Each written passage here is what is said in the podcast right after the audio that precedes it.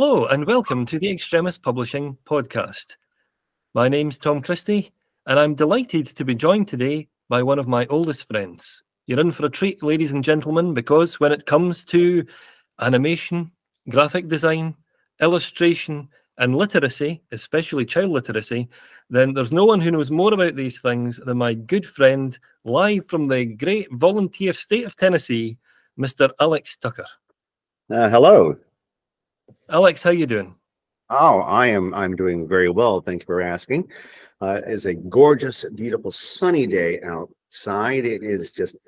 Uh, we've had gloomy weather for three days in uh, in a row, and just not more than thirty-five minutes ago, and uh, the clouds parted. Just it. Oh, in fact, uh, I'm so happy that it's sunny that I'm just going to go ahead and quit right now and just go back outside. Goodbye. Well, I wish I could say the same about Scotland, but it is Scotland, so I can't. It is Scotland. Oh gosh, uh, you, you know it is. I, I I will never ever attempt a Scottish accent. I I've tried it uh, a couple of times, and it, of course it's no, don't do that. Never do that. Certainly don't do that around a, a Scotsman, and don't do that around a Glaswegian. It, it's hazardous to one's health. So I will never attempt a, a Scottish accent. Yeah. Uh, well, I, I've discovered that, much to my surprise, I have a a decent Irish accent, Irish, an Irish accent. But you know, you should really only do that uh, in a in an Irish pub on Saint Patrick's Day, where ostensibly you can give the excuse that you've had a wee bit too much of the too much of the beast, and so you can just wink and nod and all right, well, you get away with it this once, but only this once, Will. So. So, believe it or not, we've known each other for just over seventeen years. I do believe that. We've seen some changes in that time, have we not? Oh my gosh, yes.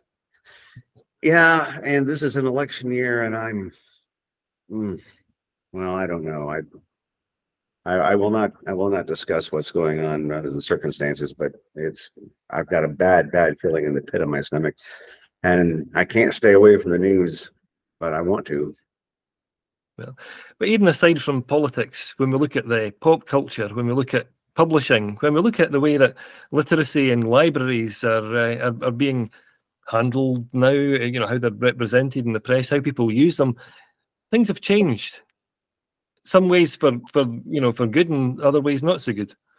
Right. Yeah, I I I I honestly don't know what to say. Um, we've been very lucky, uh, and uh, our small little uh, library is kept under the radar, and that's exactly what we want to keep it. Um, but it's it's politically, it's the atmosphere is just so supercharged. Yeah, I mean, you know, it's it's it's sort of. I can explain this, you know, that that that smell of, you know, where the ions are charged after an electrical storm, mm. and and it's that sort of thing where it's just it's it permeates everything. Yeah, uh, and so it's. I, I wish I, I wish I could say that I I've been getting a good night's sleep, uh, but I haven't. so, uh, but at any rate, um, yeah, I'm uh, here to discuss uh, uh, a few uh, graphic novels. And some mm-hmm. favorite authors of mine who I, I think uh, deserve some uh, some love. Uh, mm-hmm. One uh, young uh, Scottish author, uh, as a matter of fact, who is uh, who has done a wonderful webcomic um, called uh, Twistwood Tales, mm-hmm. and uh, I I highly recommend this. Uh, it's uh, it's uh, for all ages uh, webcomic, and uh, I will uh, make sure to send the link. Um, Right now, they're being uh, published. He's being published through Andrews McMeel. I don't know much about the author himself, other than he is Scottish. Mm-hmm. He goes by the name A C McDonald, yep. McDonald, and uh, he's purposely left his own bio uh, vague. It's just he simply enjoys the woods, mm-hmm. and he's Scottish, and that's it. Uh, but uh, he he uh, tells. Uh, Fairy tales, uh, uh, you know, like uh, say uh, the characters of the Bucket Boy, uh, a young boy with a bucket for a head, uh, and, uh, you know, different ghosts and goblins. And um, uh, I have a copy of the book right here. It is mm-hmm. wonderful. I highly recommend it to anyone and everyone, uh, because, like I said, it is all ages. Um, not scary, not creepy, just a little twisted. Mm-hmm. And uh, it's uh, the artwork is just, it's beautiful. It's that, that clear line style. It's, um, it's, it's, I guess the word I'm looking for is friendly. Yeah. And, and it is just a nice warm feeling in the pit of your stomach uh, at, at, at the end of it. Um, highly recommended. Um, also recommend uh, uh, Ted Neefer's Witch for Hire. Mm-hmm. Uh, Ted has been doing, um, I suppose, um, how can I put it? Sort of a cutesy slash gothic um, artwork for a very long time. Uh, he did a series called Courtney Crumrin uh, that was very popular. And uh, this uh, is uh, Witch for Hire. It is a young adult novel um, about a teen witch named Faye, uh, Faye Falkner. And uh, she does not make a lot of friends at her high school. and uh, uh, things happen. Um, she's uh, basically uh, sort of beset by the popular by the popular girl in school and framed for crimes she did not commit. And um, again, highly recommended uh, for all ages. Uh, yep. uh, you know, uh, we do a lot of. Uh, We do a lot of youth literacy in our library, and we uh, make a point of trying to get as many young people to come in as possible. I'm happy to say that, you know, there are there are versions uh, now of uh, Shirley Jackson's The Lottery and uh, Watership Down. Um, these are uh, they've been converted to graphic novels, and they've, and they've been converted very well. Mm-hmm. Um, Kurt Vonnegut's um, Slaughterhouse Five. Yep. Um, that is is absolutely the, the best adaptation I, I've ever seen, even better than the movie. And he loved the movie by his own admission. Um, the, I would recommend those to to any uh, young person who uh, they they want to dip their fingers into uh, into the world of uh, classics. Um, gosh, uh, I there, there's there's an awful lot out there. Um, that I did not think I would ever see adapted. Um, so we we make a point of trying to get as many young uh, folks as we can. We do a, and I my little library we do a, a story time for preschoolers hmm. uh, every Tuesday, and uh, that's where I get a chance to to really shine. I, I have to say that is my favorite part of my job hmm. is getting a chance to uh, to read to the young young ones. And getting a chance to pull puppets out, or getting a chance to do as many silly voices as possible. You know, uh, animation's always been uh, one of my great passions. I love love um, getting a chance to do any kind of cartoon voices that I can. So, you know, anything from uh, the wonky donkey to the to the blub blub fish. You know, um, I'm babbling. So. Uh, ask a question. Ask anything. Let's let's break it up. Um, I mean, when you're talking to younger kids, younger readers, um, what do you think is uh, fueling the creative drive now? I mean, what do you find that they are enthusiastic to talk about, or what do you find is sort of cropping up in their own creative work? Um, well, in in the case of uh, teens uh, uh, or or tweens, they really love. Um, They really seem to love, you know, teen characters that, that they can pour themselves into. They're they're always looking for somebody, some character that's like that's me. So you know, my gosh, uh, Neil Patrick Harris, mm-hmm. uh, the wonderful Neil Patrick Harris. He has a, a series of young adult uh, young adult uh, novels that uh, he's come he's come out with, at least two volumes so far. Um, he's a magician. Mm. Uh, which, you know, uh, I know that he managed to go ahead and throw a couple of those in, in there as a, in the character of Count Olaf in the Netflix uh, version of um, a series of unfortunate events.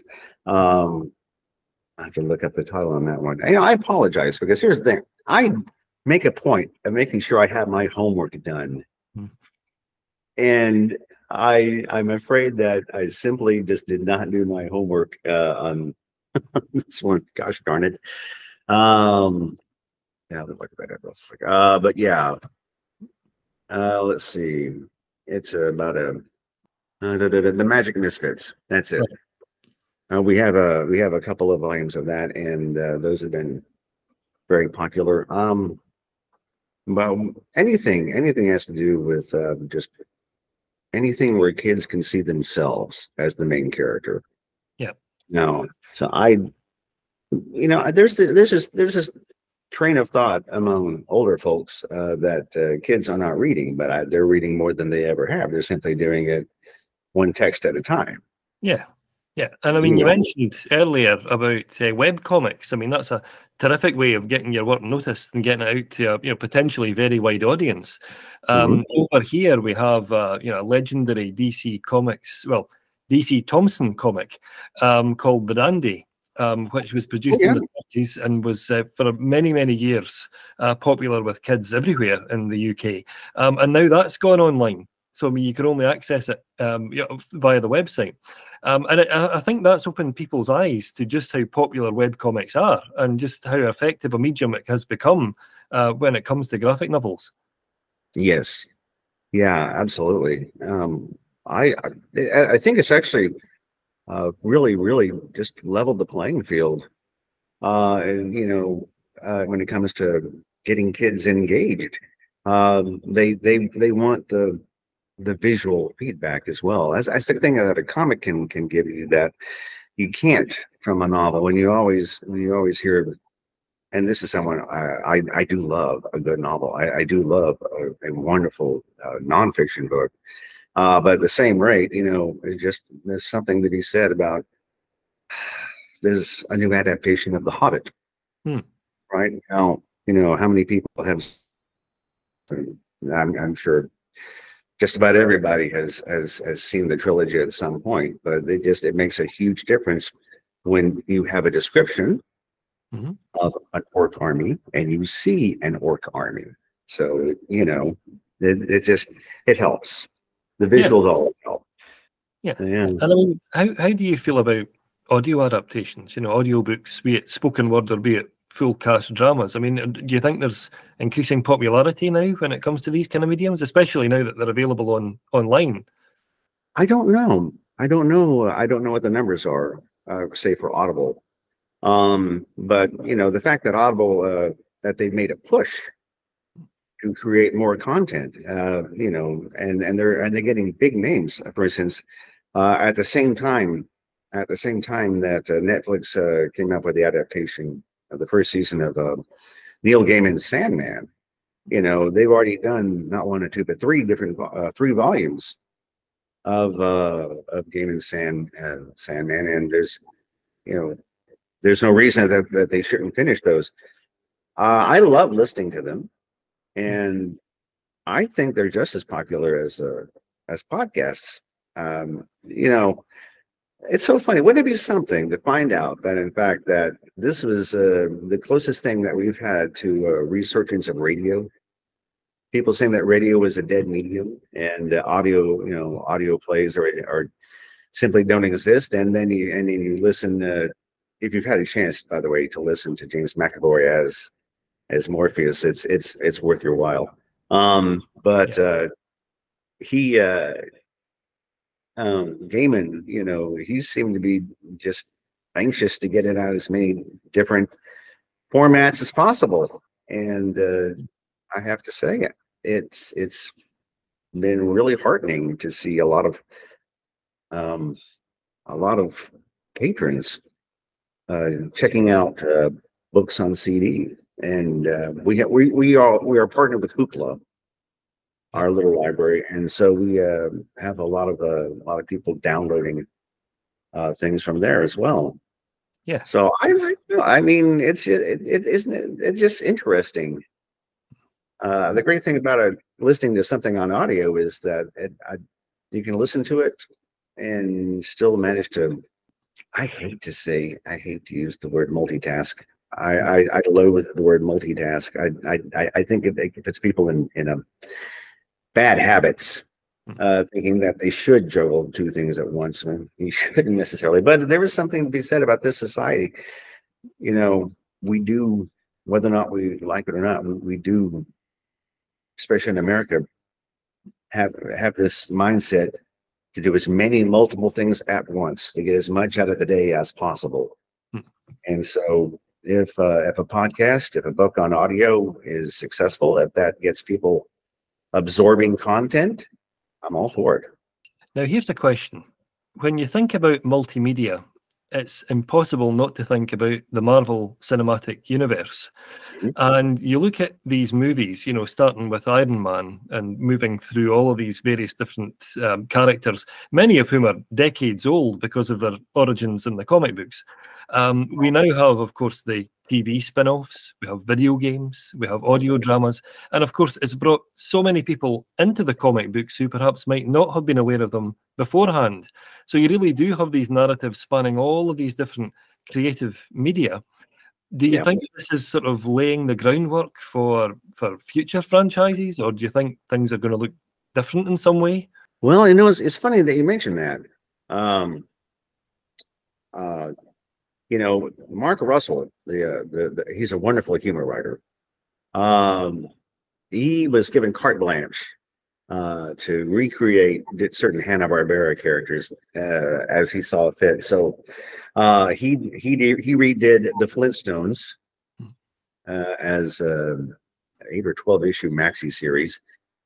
Uh, it was meant to be. It was just simply meant to be a limited series. It was it was nothing more than him doing social commentary on anything and everything that was interesting to him, and he just did it under the guise of the Flintstones. And it's a very melancholy book. It's funny. It's funny as all get out. You know, uh, the character of the Great Gazoo, we find out, is really not much more than a game warden. You know, prehistoric bedrock is essentially just a um, a game a game preserve to these aliens. Uh, but uh, um, he also redid Snagglepuss as. Uh, as uh, both a commentary on McCarthyism in the nineteen fifties and uh, the the Pink Scare, um, uh, which, you know, um, a lot of L G B T Q uh, I A people are really under major assault these days. So it's, it's just as relevant as ever. Hmm. Um, but it's so interesting that you bring that up, because uh, when it comes to Marvel, um, there's a mentality that's going on in, uh, in on their end in the actual comic publishing, and that everything that they produce has to be an event, you know. And um, when we were younger, uh, comics fans, it was it was just, well, we're just going to read part of this story, and it's just going to go on as far as it goes on, you know. Uh, Spider-Man's having trouble paying the rent. You know, so then the next issue he, he fights Doctor Octopus, and he still has trouble paying the rent. And but now it's uh, now it's I, I I just can't explain. It, it's it's a it's a marketing decision on, on in terms of uh, in terms of Marvel itself, um, because what you're seeing on the screen, you know, on both the television shows and on the movies, are are stories that came out a while back. Mm-hmm. You know, so those are longer form stories that have been truncated and uh, and put into uh, bite-sized forms that you can enjoy. Mm-hmm. Uh, those stories have been told, and and so I feel terrible for comics writers now, because now they're being forced by uh, by the publishers. It's like, well, you've got to make an event. This mm-hmm. has got to be something special, and you know. If if you go into a comic book store, if you look on the on the racks, you'll you'll see, oh, here's another retelling of Batman's origin, and here's another retelling of Batman's origin, and Robin's origin, and Catwoman's origin, and why why are we going through this over and over again? We already know them. Just tell the stories, well, yeah. because they now have to get as many people as eye, many eyeballs as they can, as much traffic, uh, and. Uh, They've just hit upon the idea that everything has to be something special, and I, I think it's going to I think it's biting them now, hmm. uh, because now now they're they're put themselves into a major corner. It's like if if everything is special, nothing's special. Hmm. So where do we go from here? You know, you know. I, I think eventually, if these things are cyclical, and they'll, they'll simply go back to storytelling. Yeah. So, yeah. Which is what they should have done all along. Well, one final question, because it would be remiss of me not to ask, and that is, where do you think storytelling is going next? Because some people would have you believe it's holographics. Some people would have you believe it's deepfakes or it's virtual reality. And other people are saying, with all of these technological advancements, we're probably going to see a return to the tried and tested forms of storytelling that we've always had, be it mm. oral storytelling, be it books, be it graphic novels. Um, what do you think? Is it going to be a mixture of all these things, or do you think we're going to see a definitive trend? I don't know. I I I, I worry about A I. Um, I mean, so far, so far the the A I is it's still advancing as we speak, and. Uh, so far it's it's clunky enough that you can you can usually tell what's been written by a bot hmm. and what's what's been written by a human. Uh, but that gap is closing and closer and closer every day. I honestly don't know, because I, I worry. I worry about journalism. I, I worry about journalists. Uh, and you know, journalism as a career, we really truly need great. great journalists, because they don't just tell the truth, they also they also do it in a compelling manner. They they realize, for better or worse, that they are telling a story. You know, they, they simply shouldn't don't make things up, but do do do it in a, tell it in a compelling manner. And I, I worry about A I a lot.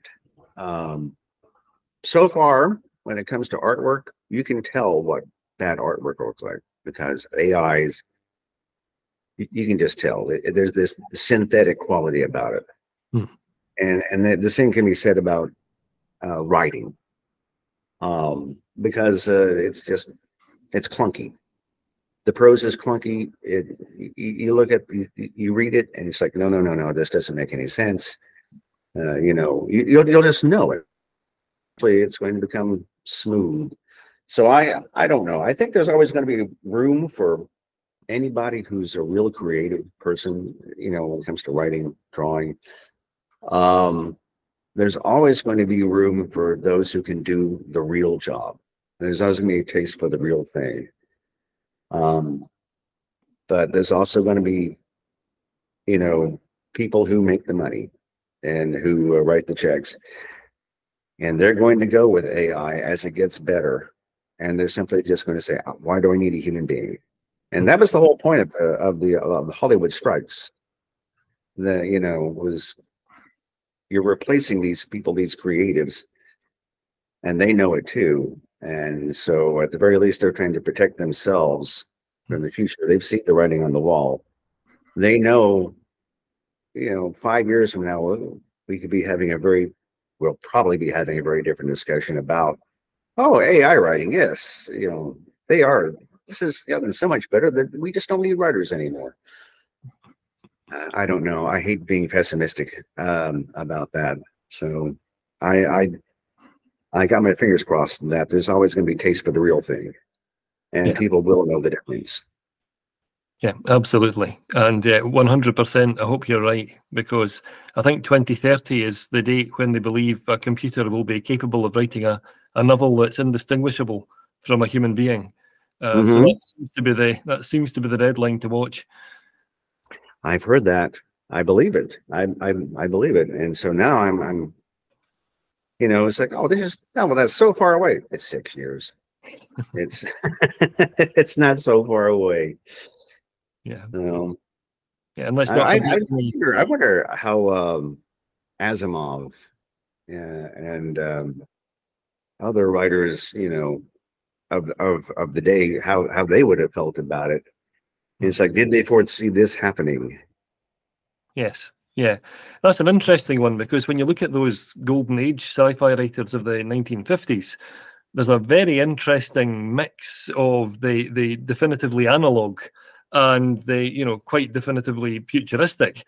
Uh, so you have, for instance, you know, in, in Asimov's Foundation trilogy, you have people still using wind-up watches tens of thousands of years from now. Um, and yet he's able to say so much about artificial intelligence and how robot brains might work and things like that. So, uh, yeah, absolutely. It's a, it's a, it's a fascinating melange of the two different different extremes. Well, I don't know. How do you feel? I mean, uh, are you optimistic or pessimistic? Uh, you know, which, which are you glass full or glass empty when it comes to, you know, to artificial writing? I would say my glass is probably exactly half full and half empty, uh, because on one hand, I think the, the, the beauty of it is the fact that um, a computer can never accurately tell a human story. It can tell a very close approximation of it. Um, but uh, one of the books that were published in the last few years was uh, The Grocer's Boy, uh, which is all about uh, the, the author's story of um, life In, in retail, working in the nineteen fifties up until about two thousand five, I think. And um, the interesting thing about that is you could get an A I to generate a book about working in retail in Scotland, but only he could tell his story of what life was like, the people he met, the various different things that were happening at the time, and in politics and in culture and in society generally. Um, so I would like to think, just as you've mentioned, there's always an appetite for that kind of material. Um, a computer might closely approximate it, but if it's not entirely factual, um, I think it will struggle to reflect its own individual experiences until, of course, A I becomes conscious, in which case it becomes a different story entirely. Uh, I, I thought we passed the date for Skynet. Uh, I, I, thought, I thought we were okay. No? Well, Alex, it's been a genuine pleasure to speak to you today about so many really far-reaching concepts. Um, it's always great to talk to you, to hear your thoughts about these things. Um, your great country is very lucky to have you. And well, all of these many, many different views that you have on so many topics. Well, I just wish we had more time to discuss, you know, uh, so many other things. I, uh, yeah, I would love to, to sit and talk about... Uh, Uh, graphic novels further, but I there are certain things I I, I would love to talk to about uh, about editing. Uh, you know, and, and you know, sometime down the line, I would love to actually get a chance to talk about that, because there's a uh, great book by the, this uh, this woman Shelley Bond, and uh, she was the uh, editor in chief at Vertigo D C, and uh, she was one of uh, the editors for uh, Bill Willingham's Fables and and for uh, for Sandman, and uh, she's written a book. Uh, basically, she calls it the comic book editor's secret handbook, and it's everything that you need to know to really, truly make a comic book a, from something that's good to something great that A I could never, ever do in a hopefully, hopefully million years, but ten maybe. uh, you know, I hope we get a chance to talk about this uh, again soon. I would love to uh, just sit and just pontificate. And this has been an absolute pleasure, and I thank you so much for taking the time out of your day. Well, thank you so much for being here, and I think you may have set a date for a future episode. So if you're watching at home or listening at home, uh, I think you should uh, watch out for further installments in the months to come. But in the meantime, thanks so much, Alex, for having been here, and uh, I hope if you're uh, listening that uh, you'll come back and join us again soon.